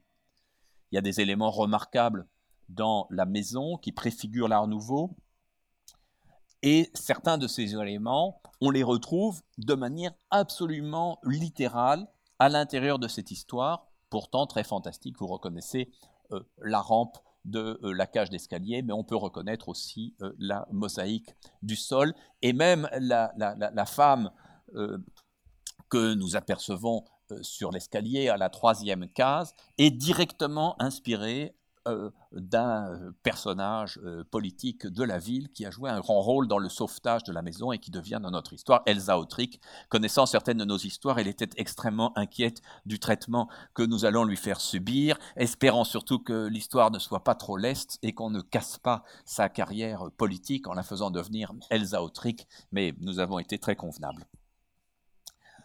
Alors un autre phénomène, on le voit peut-être difficilement euh, sur euh, l'écran, mais euh, nous avons joué dans cette histoire de deux tons. en fait, tout le livre est dans un ton beige ou crème, mais les phénomènes fantastiques que seuls certains personnages voient sont en blanc. et donc notamment une série de pierres qui euh, apparaissent régulièrement, des pierres toutes de même poids, qui apparaissent chez le personnage de Constant Abels, qui avait été le héros de Brussels et qui ici a pris un peu d'âge. Nous retrouvons aussi euh, Mary von Ratten, l'héroïne de l'enfant penché, qui est devenue spécialiste des phénomènes paranormaux. Et parmi les phénomènes paranormaux, les pierres vont être utilisées pour alourdir un malheureux cuisinier qui perd peu à peu le contact avec le sol. Enfin, tout cela peut sembler très saugrenu, mais dans l'histoire, vous verrez, c'est une logique absolument implacable, et euh, de même que la progression du réseau d'Urbicane dans la fièvre d'Urbicane qui repose sur une équation dont je suis euh, très fier parce qu'elle est absolument authentique et a valu de nombreux articles mathématiques sur cet ouvrage, grande revanche pour l'élève relativement moyen en maths que j'étais. Donc là aussi, je peux vous garantir que tout ce qui est dit dans la théorie du grain de sable est tout à fait sérieux. Alors j'ai déjà été un peu long, je vais finir avec Revoir Paris. Euh, Revoir Paris, notre plus récente histoire, qui se double en même temps d'une euh, exposition à la Cité de l'Architecture. Donc certains passent à Paris dans les dix jours qui viennent, c'est jusqu'au 9 mars au Trocadéro, Cité de l'Architecture et du Patrimoine. Il y a en même temps une très belle exposition Violet-le-Duc. Euh, Revoir Paris, c'est d'abord une bande dessinée, et cette bande dessinée ne s'inscrit pas dans le cycle des cités obscures. C'était un peu une discussion entre nous. François avait tendance à penser que tout ce que nous faisions ensemble, c'était les cités obscures. Mais pour moi, les cités obscures sont un monde cohérent et revoir Paris se passe vraiment dans la ville de Paris, simplement se passe au milieu du 22e siècle. Alors, euh, euh, je ne vais pas vous raconter les détails de l'histoire, mais disons seulement que l'héroïne, euh, Karine, dans une orthographe un peu particulière, est née dans une colonie spatiale lointaine. elle n'a jamais connu la Terre, mais elle fantasme que ses origines sont liées à Paris et elle se passionne pour l'étude de Paris à partir des rares images qu'elle a pu collecter. Les communications de type Internet ont été rompues depuis longtemps, l'informatique terrestre a craché et donc c'est simplement quelques livres et quelques images emportées par hasard dans cette colonie spatiale euh, longtemps auparavant, qui la nourrissent et qui nourrissent son imaginaire de la ville. Simplement, ça génère aussi un peu de confusion. Par exemple, ce livre, Paris au XXe siècle, euh, roman de Jules Verne de 1862, imaginant Paris en 1962, refusé par l'éditeur de Jules Verne, sorti d'une malle dans les années 1990 et illustré par François Skeuten. Vous voyez c'était un choc de, de, de temps, de possible temporel, un choc uchronique. François Skeuten avait fait une série de dessins, mais pour notre héroïne, quand elle trouve des images comme celle-là, c'est Paris de la même façon que euh, des choses euh, plus probantes euh, qu'elle a pu trouver. Tout cela s'amalgame, donc ici les embarras de la circulation automobile, ou la nécropole de Paris, imaginée dans le roman de Jules Verne, Paris au XXe siècle. Notre héroïne a la capacité de s'immerger quelques substances aidant, euh, mais surtout à coup de concentration, euh, dans les images qui la fascinent le plus. Et parmi les images qui la fascinent, il y a celle d'Albert Robida, personnage un tout petit peu plus tardif que Jules Verne, illustrateur et dessinateur qui lui aussi a imaginé le XXe siècle, la guerre au XXe siècle et la vie électrique. Euh, donc voilà quelques images de Robida qu'on retrouve dans l'exposition, bien évidemment, et qu'on retrouve dans notre histoire, puisqu'ici, on a glissé des dessins de Robida à un dessin de François Skeuten. Donc elle mélange les époques, elle mélange les éléments et ce fantasme un Paris idéal qui concentrerait à peu près tout ce qui peut la séduire et tout ce qu'elle n'a pas dans le monde euh, dont elle vient. Elle est pendant tout le premier tome de l'histoire, enfin presque tout le premier tome, dans un, vaisseau spatial un peu déclassé. Elle doit rejoindre la Terre pour une mission dont on ne sait pas grand-chose, mais dont le vrai but pour elle est d'atteindre enfin Paris. Elle veut revoir Paris, mais c'est-à-dire en fait voir Paris, puisque ce qu'elle en a vu jusqu'à présent, ce sont des images.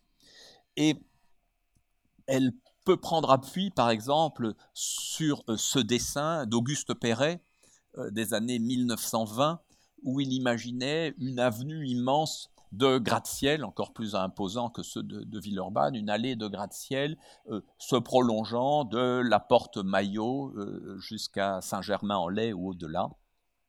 Et donc, il y a un seul dessin de Perret qui existe, mais dans notre histoire, le boulevard Perret, il est véritablement construit, bâti, relié à Paris, d'ailleurs dans un autre axe que celui imaginé par Perret, et la bande dessinée nous permet de plonger, de nous en rapprocher, d'atteindre véritablement, quand elle s'immerge euh, dans, ses rêves, dans ses visions fantastiques, mais qui sont très concrètes, euh, elle a euh, une capacité à se déplacer très rapidement, très fortement, jusqu'au lieu qui l'intéresse, chacune de ces immersions étant hélas trop courte et frustrante.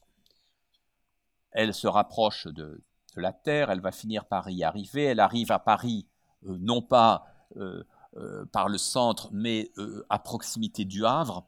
La ville de Paris s'est développée le long de la Seine et c'est une remontée le long d'une scène qui a dû être très importante et imposante, mais qui est quelque peu délabrée, qu'elle va faire semi-clandestinement, toujours déçue, toujours inquiète de ne pas retrouver le Paris de Robida, le Paris de Jules Verne, le Paris de, Perret, euh, qu'elle a tant rêvé, le Paris de Walter Benjamin, toutes ces images qui l'ont nourri, tous ces monuments qui l'ont fasciné, ne sont pas au rendez-vous pendant euh, les première dizaine de kilomètres de sa quête. Heureusement, il y a quelques publicités qui flottent autour d'elle et qui euh, tentent de la rassurer et de lui dire que Paris sera bel et bien Paris, euh, qu'il ressemblera un peu aux images de Woody Allen ou euh, d'Amélie Poulain. Mais en attendant, Paris tarde à se montrer. C'est ce premier album, l'album comprendra deux, enfin, y aura deux tomes. Ce premier album est beaucoup celui du désir et du, et du manque. Nous essaierons de combler ces manques de notre mieux dans le tome 2 que nous sommes en train de réaliser.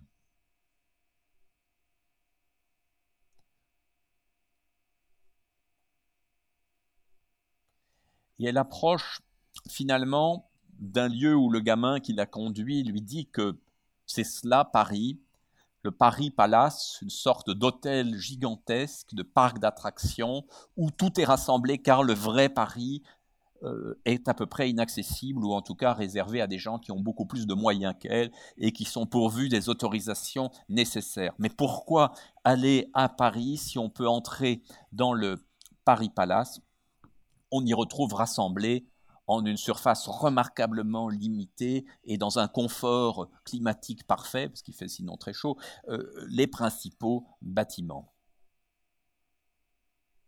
Cependant, euh, notre héroïne ne se satisfait pas de cela, elle veut atteindre le vrai Paris. Bon, je ne vais pas tout vous raconter, puisque l'histoire est aussi faite pour que vous vous laissiez prendre dans ces méandres. Voici l'affiche de euh, l'exposition qui est tout à fait caractéristique de, la démarche qui nous intéresse, reprendre un bâtiment parfaitement existant, la perspective sur la tour Eiffel, sur la place du Trocadéro, euh, les bâtiments le bâtiment même où se situe l'exposition, où se déroule l'exposition. Et dans cette exposition, euh, nous avons fait dialoguer des représentations d'architectes et d'urbanistes sur les paris possibles, sur les utopies successives de Paris, et euh, des dessins euh, réalisés au fil des ans euh, dans les albums des Cités Obscures ou dans Revoir Paris. Donc certaines images, comme celle-ci d'Hector Oro, sont très très proches avec son système de passage, de passerelle au-dessus des, des, boulevards. C'est très proche de ce que euh, François euh, aurait pu dessiner, mais il y a aussi une attention aux transformations réelles de Paris, le fantasme euh, de Napoléon III, confié au baron Haussmann pendant le, Second Empire, un fantasme qui se construit essentiellement autour du plan de Paris et qui finalement donne lieu à très peu de représentations. Le Paris haussmannien s'est construit à coups de règles et avec très peu de dessins. Mais parallèlement, certains rêvaient d'embellissement de Paris, d'amélioration des circulations, de circulations superposées. Ici un dessin de Louis Bonnier, tout petit, mais qui nous a fascinés car il est comme tout un monde, on pourrait imaginer toute une bande dessinée, rien qu'en extrapolant les possibilités, les virtualités de cette image, en essayant de la grossir démesurément, euh, comme on le fait dans euh, certains films de science-fiction des paris possibles mais terribles aussi, comme le plan voisin de Le Corbusier, dont voilà une maquette. On est sur la rive droite de Paris. Tout ce qui correspond au marais et bien au-delà du marais est remplacé par un alignement euh, de tours. Bien sûr, c'est en partie une provocation de la part de Le Corbusier, mais s'il avait été pris au sérieux, Paris aurait une physionomie assez différente de celle que nous connaissons. Autre représentation de le Corbusier. On voit qu'il a quand même conservé gentiment Notre-Dame, la butte Montmartre. Enfin, il y a quelques éléments conservés, mais non, euh, peut-être la colline du Trocadéro plus. Mais, sinon, euh, il y a été assez franchement. autre projet qui nous enchante, mais qui nous enchante surtout parce qu'il ne s'est pas concrétisé, euh, c'est ce projet d'aéroport sur l'île aux Cygnes. Donc on est là dans Paris et dans les années 20, euh, Monsieur Lursa a conçu ce projet où on pouvait ensuite garer les petits avions immédiatement en dessous, je, suppose prendre sa voiture pour repartir plus loin. La porte-maillot, telle qu'imaginée par Perret, plutôt mieux que la réalité euh, actuelle. Et alors des documents qu'on exhume et qui sont euh, au bord du réel, ce numéro de Paris Match de 1967 euh, qui présentait sur un ton propagandiste et sur un mode triomphal ce que Paris allait être dans 20 ans, donc le Paris de 1987, mêlant des choses qui se sont faites, des choses qui heureusement euh, ne, se sont pas faites euh, et des choses qui ont été vraiment sur le point de se concrétiser. C'est un numéro assez fascinant à observer. Et alors les utopies de cette époque sont parfois très, très amusantes, comme ce Paris spatial de Yona Friedman, où on garde les couches anciennes de la ville, mais on construit la vraie ville au-dessus, de façon à pouvoir résoudre le problème du, du logement. Euh, ce qui est très amusant et touchant pour nous, c'est évidemment que les voitures n'ont rien de futuriste. Euh, c'est amusant d'avoir cette collision. Lui aussi, il fait euh, du, steampunk ou du, futur antérieur, parce que là, on imagine que les voitures auraient quand même un petit peu évolué entre-temps. L'Arc de Triomphe a été préservé.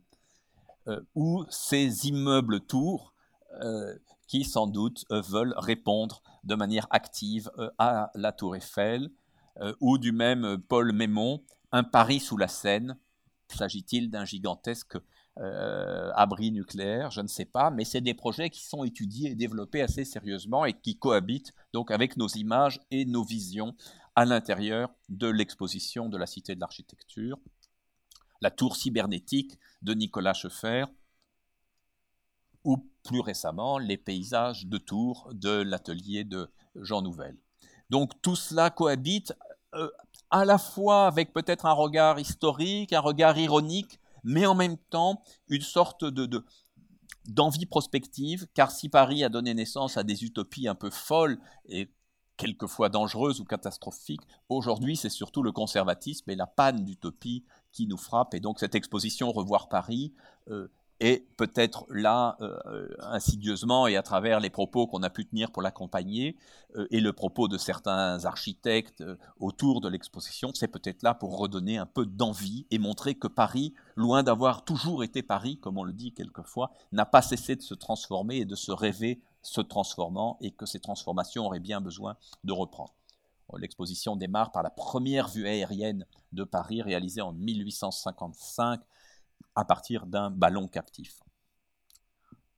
Voilà, donc un certain nombre de documents et de pages de l'histoire, d'illustrations diverses, où on retrouve à la fois la, précision, ici le viaduc d'Austerlitz, et derrière un paysage qui n'est pas encore tout à fait concrétisé, mais qui montre un Paris qui n'aurait plus comme première peur la verticalité on est bien au-delà de la tour triangle. Si on annonce que euh, c'est en route, euh, je pense qu'on va avoir une levée de bouclier formidable au vu des levées de bouclier qu'il y a eu pour un simple projet de tour. Donc voilà, quelques images, quelques photos prises dans l'exposition, avec notamment euh, des documents remarquables qui montrent à quel point Paris se rêve hors de ses enceintes, hors de, ce périphérique qui l'enclos, que dès la guerre de 14, on est en train de réfléchir à un ailleurs, mais qu'aujourd'hui, hélas, on continue d'y réfléchir sans aller euh, véritablement vers une concrétisation. Plusieurs euh, personnalités, huit personnalités, euh, architectes, écrivains et autres, vont à la fin de l'exposition, vous reconnaissez peut-être Odile Deck, Jean Nouvel, Philippe Ram, un architecte plus, plus, plus jeune, Philippe Samin, philosophes de la ville, donnent leur vision de ce que pourrait être Paris dans 50 ou 100 ans, dont le grand architecte japonais Toyo Ito, qui espère surtout que Paris ne changera pas trop. C'est lui qui est un architecte très moderniste et le plus conservateur. Hein, les villes du monde se ressemblent et pourvu que Paris euh, reste Paris. Tout à la fin de l'exposition, euh, il y a une mise en scène un peu plus techno réalisé en collaboration avec Dassault Systèmes qui va présenter la, la planète Paris, Paris comme une ville monde. Et cette planète Paris, réalisée en images 3D, est manipulée librement par le visiteur. Alors je vais peut-être arriver voilà, vous donner une petite idée. Évidemment, ça n'a pas le même charme et le même intérêt que quand on manipule soi-même euh, cet écran. On va pouvoir s'approcher euh, de la planète Paris, choisir un certain nombre de sites et découvrir ensuite ces sites. on aurait pu en faire beaucoup plus, mais chaque euh, mise en scène était assez coûteuse. chaque site peut être vu à la fois dans son état passé, présent et dans un état futuriste, imaginé lui euh, par euh, François Skeuten et donc concrétisé euh, techniquement en, 3D. Alors il y a parmi les, les sites Notre-Dame, nous imaginons donc que dans les problèmes de muséification, de changement climatique, que Notre-Dame est devenue un peu comme la grotte de Lascaux, euh, inaccessible au commun des mortels, on ne peut plus y entrer. Par contre, on a la possibilité de tourner autour et de, visualiser euh, Notre-Dame euh, sous tous les angles. Le quartier environnant a été en partie rebâti pour ressembler davantage à l'idée que les touristes s'en faisaient et d'ailleurs, euh, dans plusieurs représentations que nous faisons, c'est l'ensemble du cœur de Paris qui est sous cloche. Euh, il fait toujours beau. Euh, et évidemment, les vrais habitants, un peu dérangeants, ne se comportant pas toujours avec la courtoisie nécessaire, ne sont plus là. La plupart des habitants sont vêtus de circonstances et parfaitement approprié pour guider les touristes, le tourisme étant devenu l'unique ressource économique de Paris. Euh, la tour Eiffel, on en avait assez des euh, files d'attente interminables pour monter par l'ascenseur ou par les escaliers, et donc un certain nombre de structures l'entourent désormais.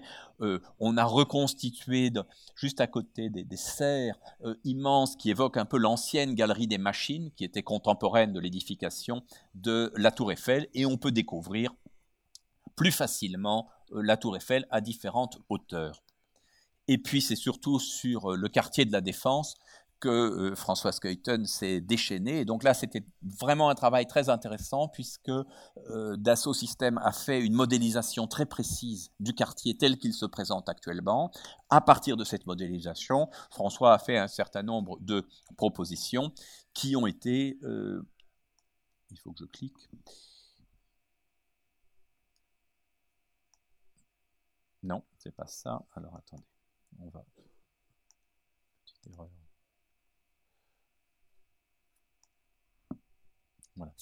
Euh, donc le, quartier a pu être modélisé fidèlement et ensuite traité dans euh, l'état euh, qui est proposé par François Skeuten. Vous voyez que le ciel est toujours un peu lourd, un peu menaçant, mais par contre les tours ont des fonctions multiples. Elles sont prolongées par des sortes de capteurs vibrants mobile qui enregistre le vent, le taux d'ensoleillement, euh, le taux d'humidité et qui donc permettent de climatiser parfaitement euh, ces immeubles, ces tours, et puis en même temps, on peut, si on a un petit peu le ce sentiment de claustrophobie, passer d'une tour à l'autre de manière assez souple et assez agréable. Donc voilà, nous espérons que cette utopie-là, va très rapidement être prise en compte euh, par la région parisienne et inscrite, euh, peut-être après quelques études et quelques calculs, mais euh, inscrite dans, les, dans les projets. Ça, ça me rappelle une anecdote que je racontais tout à l'heure. il y a plusieurs années, nous présentions avec François notre travail à, à, Pékin, au Centre culturel français, pour un public de Chinois. Là, nos albums commencent à être traduits en Chine, mais à l'époque, ils ne l'étaient pas. On présente un certain nombre d'images, mais vraiment des cités obscures, et quelqu'un vient nous, trouver à la sortie en disant mais c'est formidable ce que vous faites, il faut absolument, il faut absolument le faire en Chine. Alors on lui dit bah oui, on espère beaucoup trouver un éditeur, etc. Il dit non non mais pas, pas, les livres, il faut le Il faut le construire, il faut le bâtir. Donc peut-être que la défense de demain, nous aurons plus de chances de euh, la construire à Pékin ou à Shanghai que dans notre pauvre région parisienne, que nous aimons bien, qui nous accueille gentiment pour cette exposition, mais qui ne semble pas vouloir prendre très au sérieux l'idée de Grand Paris qui avait été lancée voici quelques années. Voilà, je vous laisse sur ce quartier de la Défense, la suite dans le tome 2 de l'histoire, et je peux éventuellement euh, répondre à l'une ou l'autre question. Merci.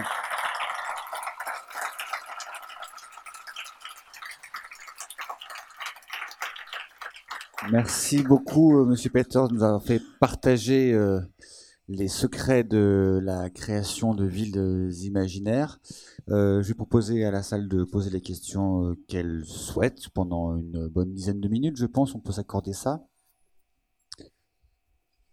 Personne n'est prêt, je m'en accorde une pour le départ. Il faut lancer, il faut toujours la première question. Euh, on a bien vu, bien compris à quel point les frontières entre euh, l'imagination débordante et puis euh, la réalité des constructeurs étaient poreuses, que les uns s'inspiraient des autres et inversement. Est-ce que, ça rebondit sur votre dernière anecdote, au fur et à mesure que vos albums avaient du succès, de l'influence, on voit qu'ils rejoignent le grand réservoir d'images qui servent à tout le monde à imaginer des villes de demain. Vous vous êtes euh, dit que vous aviez une forme de responsabilité dans ce que ça pouvait inspirer dans les générations à venir euh, d'urbanistes, d'architectes, de décideurs, et que, euh, voilà, si vous c'est le cas, est-ce que ça a influencé d'une certaine manière ce que vous avez imaginé ou pas? Je crois que nous sommes malgré tout assez joyeusement irresponsables, comme nous l'étions enfants quand nous faisions un petit journal ensemble. bien sûr, quand j'en parle, si je, discute avec vous, je peux essayer de répondre sérieusement et François peut le faire aussi. Et quand il travaille à un projet concret comme la station de métro Arts et Métiers ou maintenant un vaste musée du train qui s'appellera le Train World qui va ouvrir à Bruxelles l'automne prochain, bien sûr, on traite ça avec beaucoup de rigueur. Mais dans les albums qu'on fait, je crois que notre irresponsabilité est notre chance. Nous sommes logiques, précis, on essaye d'être rigoureux même à l'intérieur de l'imaginaire, mais profondément, on ne propose pas des villes idéales, on ne propose pas non plus une contre-utopie. On met en scène des villes possibles dans un contexte suffisamment dramatique pour qu'un récit puisse s'y développer. Et donc c'est une responsabilité d'un autre ordre. Et d'une certaine façon, notre responsabilité première, c'est de ne pas ennuyer le lecteur ou de lui apporter un décalage. Mais quand on fait une exposition comme Revoir Paris, on est sur la corde. Euh, on est là un petit peu ailleurs. Du coup, par exemple, on n'a pas voulu être propriétaire du discours sur l'avenir de Paris, euh, puisque nous ne sommes que, des acteurs tout à fait secondaires et désinvoltes par rapport à ça. On n'a pas la responsabilité précise, euh, logistique, financière, politique du réel. Donc on a fait appel à ces huit personnalités dont j'ai fait entrevoir les interviews, qui sont huit déclarations de 4-5 minutes, où on propose des visions étonnamment différentes d'ailleurs. C'est très étonnant de voir euh, comment euh, euh, quelqu'un comme Porzan Park se projette dans Paris, comment Eric Orsena se projette dans Paris et raconte des choses sous des angles vraiment très différents, c'est-à-dire voit les enjeux majeurs sur un mode tout à fait différent. Et là, on est dans le sérieux, là, on est dans la responsabilité. Mais en même temps, même si on, comment dire, même les historiens qui traitent l'histoire des utopies, par exemple, d'une certaine façon, s'interdisent de, recharger ces utopies anciennes de l'énergie qu'elles peuvent avoir. L'utopie devient à ce moment-là un, fossile. L'archéologie de l'utopie, d'une certaine façon, c'est ôter à l'utopie tout son pouvoir dérangeant. Donc, montrer aujourd'hui des immeubles pyramides d'Henri Sauvage, les perspectives euh, de Perret ou la folie du plan voisin de Le Corbusier, c'est aussi montrer l'énergie dont ces projets étaient porteurs, le talent, le talent graphique, parce que c'est aussi pour ça qu'on choisit ces dessins, et d'une certaine façon s'autoriser à rêver. Le Paris spatial, le Paris sous la, sous la Seine, les immeubles tours, euh, enfin les, villes tours euh, de, de, de, Mémont, tout cela, ce ne sont pas des projets qu'on serait forcément heureux de voir réalisés, mais on reste heureux du désir qui s'y affirmait. On reste heureux en voyant Robida de la liberté qu'il avait d'imaginer la circulation aérienne. Euh, et donc ça, c'est quelque chose où peut-être euh, notre rôle de raconteur, euh, d'animateur de fiction, peut rencontrer le sérieux des fonctions. Ce dialogue-là, fiction-fonction, voilà, je pense que nous y avons notre place mais, bien évidemment, euh, quand on sait ce qu'est un concours d'architecte, ce qu'est un concours d'urbaniste, ce qu'est le temps de la transformation d'une ville, euh, on est obligé de rester un peu plus modeste et prudent. Mais c'est certain qu'au fil des années, vous avez tout à fait raison de le pointer, peut-être parce que nous vieillissons, que nos livres s'empilent, je ne sais pas, mais euh, au fil des années, il est devenu plus difficile de se situer strictement du côté de la, de, la fiction. Et le père de François Skeuten, qui n'avait pas un grand goût pour la bande dessinée et qui regrettait de ne pas avoir vu son fils s'orienter plutôt vers euh, l'architecture, s'il était toujours là aujourd'hui, verrait qu'il n'en est pas si loin.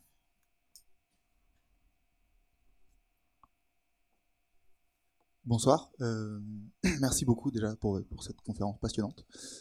Euh, j'ai une question euh, qui tentera, si vous voulez bien, de remonter un peu euh, à la jeunesse de, ce projet de Revoir Paris. Peut-être pour que vous nous parliez un peu de cette construction commune de l'album et de l'exposition. C'est-à-dire peut-être jusqu'à quel point jusqu'à quel point cette construction est commune, jusqu'à quel point cette bande dessinée, cette exposition sont, font partie du même projet et sont en fait un objet unique? Écoutez, je vous ai dit tout à l'heure que pour chaque histoire, et même pour une histoire euh, très, fantaisiste et décalée comme La Tour, nous constituons toujours une sorte de dossier. Euh, on empile des idées, des images, des références de manière très libre, très chaotique. Et c'est évidemment ce qu'on a fait pour revoir Paris. Pendant longtemps, on savait qu'on voulait faire une histoire autour de Paris. On compilait un peu euh, nos lectures, nos, nos fascinations, nos indignations.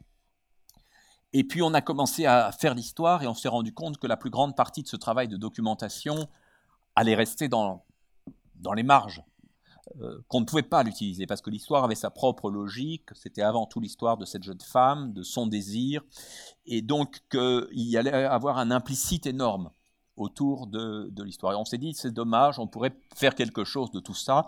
On est allé trouver les responsables de la Cité de l'Architecture, en se disant on verra ce qui en sort. On a dit on aimerait faire une exposition qui s'appelle Revoir Paris, qui allierait les dessins et les utopies, etc. Et puis ils ont dit oui. C'est assez rare. C'est comme la station de métro Arts et Métiers. Parfois ça arrive. C'est-à-dire quelqu'un comprend le projet. Il nous a dit ah oui, on a une salle qui pourrait s'y prêter. Regardons dans le calendrier. On a choisi des dates. Du coup, c'est nous qui nous sommes trouvés en retard parce que l'exposition arrivait plus vite euh, que, que l'album. Et donc cette histoire, qui n'aurait dû être qu'un seul volume, euh, d'environ 80 ou 90 pages, euh, finalement devient deux volumes de 62 pages chacun. Donc non seulement on a dû tronçonner l'histoire, ce qui n'est peut-être pas euh, idéal, mais il était bizarre de faire une exposition autour de Revoir Paris, qui n'est pas l'album qui avait servi de point de départ, mais en plus l'histoire du coup prend une ampleur plus grande. Donc vous voyez, transformation anecdotique. Donc je dirais que en travaillant à l'exposition, où là j'ai fait un travail historique assez poussé dans la recherche des documents, parce qu'il a fallu les emprunter dans une douzaine d'institutions. Je pensais qu'il y aurait beaucoup dans les collections euh, de, l'Institut français d'architecture. Il y avait beaucoup, mais il a fallu quand même aller euh, au Centre Pompidou, au musée d'Orsay, euh, au FRAC de la région centre, à la Fondation Le Corbusier, etc., etc. Donc beaucoup de prêteurs, beaucoup de documents vus, et de tout cela, certainement, quelque chose va sortir et transformer l'album. Donc l'album, d'une fois qu'il sera terminé, aura certainement une tournure un peu différente de celui qu'il aurait eu s'il n'y avait pas eu l'exposition. Je crois en même temps, bon ça c'est le point de vue des auteurs, si on se place maintenant du point de vue du lecteur ou du spectateur, il y a ceux qui ont vu euh, l'exposition, qui ne connaissent pas notre travail, qui ont vu des pages de bande dessinée un peu au même titre que les autres illustrations, même si elles sont bien distinctes dans la mise en scène de l'expo. Nos pages sont euh, sur les, lutrins et toutes les, tous les documents architecturaux sont sur les cimaises encadrées. Mais donc il y a ceux comme ça qui vont se faire une idée un peu floue. Il y a ceux qui n'ont lu que l'album et qui ne s'intéressent pas spécialement à la réalité architecturale. Et puis ceux qui ont pris les deux, qui probablement ont une lecture un peu transformée de l'histoire et mêlent leur souvenir de l'exposition, leur souvenir des documents vus, euh, avec ce que nous racontons nous. Et peut-être qu'à ce moment-là, ce que ça raconte est un peu plus grand et plus fort et plus intéressant que ce qu'on a mis nous dans l'album. Mais voilà, l'expérience partagée est celle-là. Et je pense qu'une des choses qu'on a découvertes au fil des années, en inventant un peu, en réinventant un peu notre métier chacun, puisque personne ne peut nous former vraiment à, ce, que nous, faisons, euh, c'est que la frontière entre l'album de bande dessinée, l'illustration isolée, le texte, une rencontre comme celle qu'on peut avoir, ou la mise en scène euh, très ambitieuse d'un musée, finalement, on passe avec le même plaisir d'un domaine à l'autre et il n'y a plus quelque chose qui serait secondaire et quelque chose qui serait principal. Bien sûr, il y a un très long travail de réalisation d'une bande dessinée, mais d'une certaine façon, ici, vous avez des images, peut-être que vous ne verrez jamais autre chose de notre travail que ces images et ce que j'en ai raconté. C'est déjà quelque chose qui existe en soi. Et quand nous présentons, comme nous le ferons au moment du festival BD Lyon, nous présenterons euh, Revoir Paris avec un ami musicien, Bruno Le Thor, sous une forme fictionnelle, en vous emmenant dans l'histoire, ben, ça sera quelque chose qui existe à part entière et qui n'est pas là simplement pour promouvoir l'album, mais qui propose une autre, une autre forme. Et ça, j'y crois de plus en plus. De même que Robida, voilà, qui est là, qui est admiré, qui est dans l'histoire de l'illustration, l'histoire de l'anticipation, ben, il revit un moment à travers nous et à travers cet album, il y a des gens qui vont se passionner pour Robida et qui vont se mettre à relire euh, ses livres. Et ça, c'est aussi probablement un acquis réel de notre travail et quelque chose dont on est, dont on est fier, comme chaque fois que nos livres donnent envie d'aller regarder euh, euh Piranèse ou, ou Santelia ou, ou, Borges ou Calvino, enfin, etc. Avec effarement qu'il est déjà 20h40. Avec une question, bien sûr. Je vais essayer de répondre plus brièvement, mais je suis un peu bavard.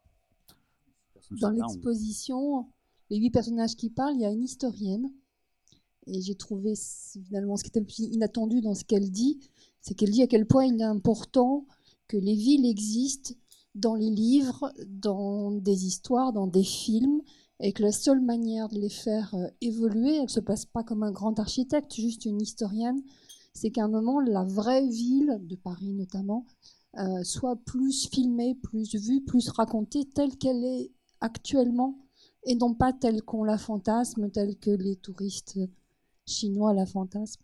Et donc vous participez sûrement à cette euh, démarche-là.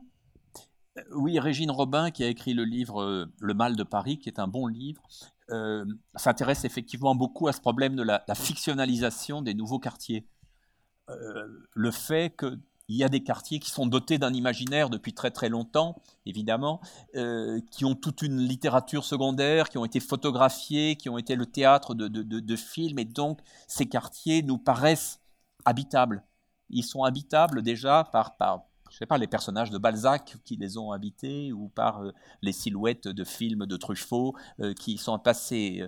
Euh, si nous passons devant l'enseigne du détective du Luc rue du Louvre et nous pensons à Baiser volé, à Jean-Pierre Léo, etc., ça peuple Et puis il y a des quartiers neufs, des quartiers qui ont l'air austères, et parfois les gens disent c'est moche, c'est pas vivant. Et effectivement, que deux trois polars, que deux trois téléfilms s'y passent, euh, qu'un artiste euh, les investisse, que les artistes de rue euh, les investissent, comme Mystique et d'autres l'ont fait dans le 13e arrondissement. Et tout d'un coup, ces quartiers se chargent d'histoire. Et même un quartier neuf peut se charger assez vite, mais au fond, à ce moment-là, on remplacerait les couches de temps par des couches d'espace et on ajouterait une habitabilité imaginaire à l'habitabilité réelle d'un lieu. Alors il y a des lieux pour lesquels c'est difficile, mais il y a des villes où on voit vraiment que ça se, que ça se fait. Souvenons-nous par exemple euh, du, film magnifique de, de Wenders, euh, Les ailes du désir.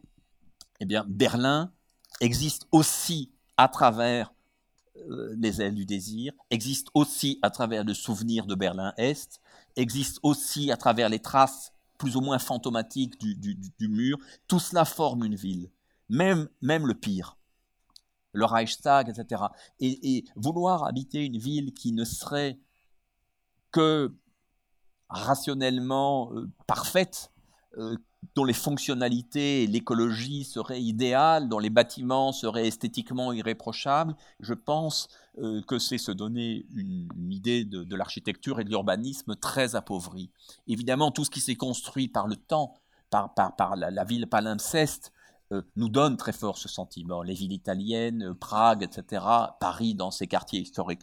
Mais la vraie question à se poser, je pense, la question, la responsabilité que pointe très bien Régine Robin, c'est comment, donner de l'épaisseur et donc une manière de vivre et de respirer à des lieux qui semblent sans épaisseur. Et le quartier de, la Bibliothèque de France à Paris est en train de, de se doter de cela, mais aussi parce qu'il a des éléments de passé comme les frigos, etc.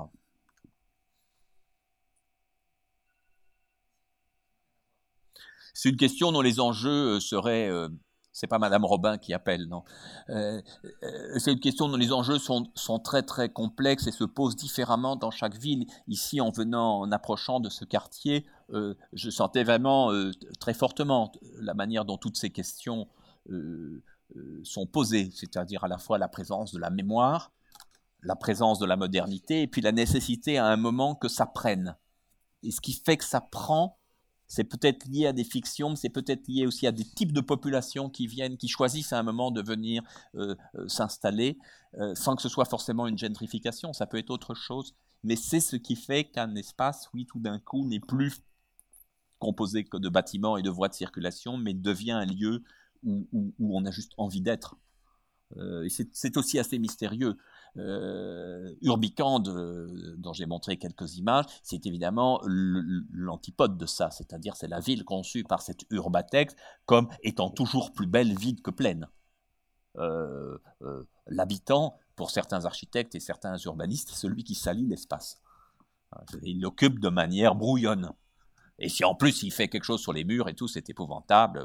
Mais les enfants qui jouent pas à l'endroit qu'on a prévu, qui transforment en terrain de foot un truc qui était... Mais, mais, mais ce fantasme euh, urbanistico-architectural est très présent chez certains.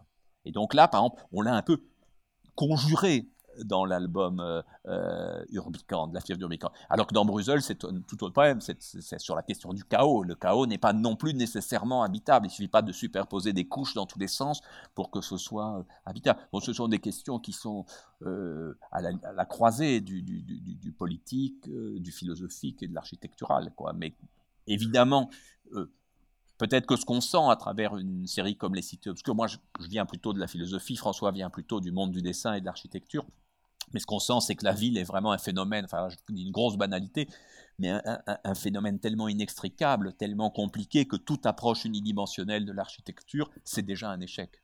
Dès qu'on pense qu'on a pu résoudre la question par l'architecture ou par l'urbanisme strictement, euh, on, a déjà perdu.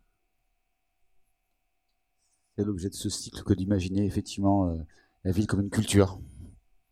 Et donc là, ce que vous faites de ce point de vue-là, c'est c'est très bien, je suis heureux d'y participer en même temps que des gens venus de tout autre horizon, sans prétendre, j'espère, euh, donner des leçons. Je crois simplement qu'on apporte des petits morceaux de d'imaginaire, de goût de la ville, parce qu'on est des enfants de la ville et que c'est de la ville européenne et que c'est avec tout ça qu'on a rêver et construire des histoires, et à travers les images des autres, les films des autres, les photos, les, dessins, même d'autres bandes dessinées, euh, et que peut-être nos images à nous et nos récits peuvent être recyclés, repris et donner des envies euh, à ceux qui les découvrent euh, en entier ou par bribes. Merci beaucoup. En fait, la discussion n'est pas forcément terminée. On peut encore le faire autour des livres de M. Peters, si vous acceptez d'en signer quelques-uns, autour d'un verre. Merci beaucoup de votre écoute.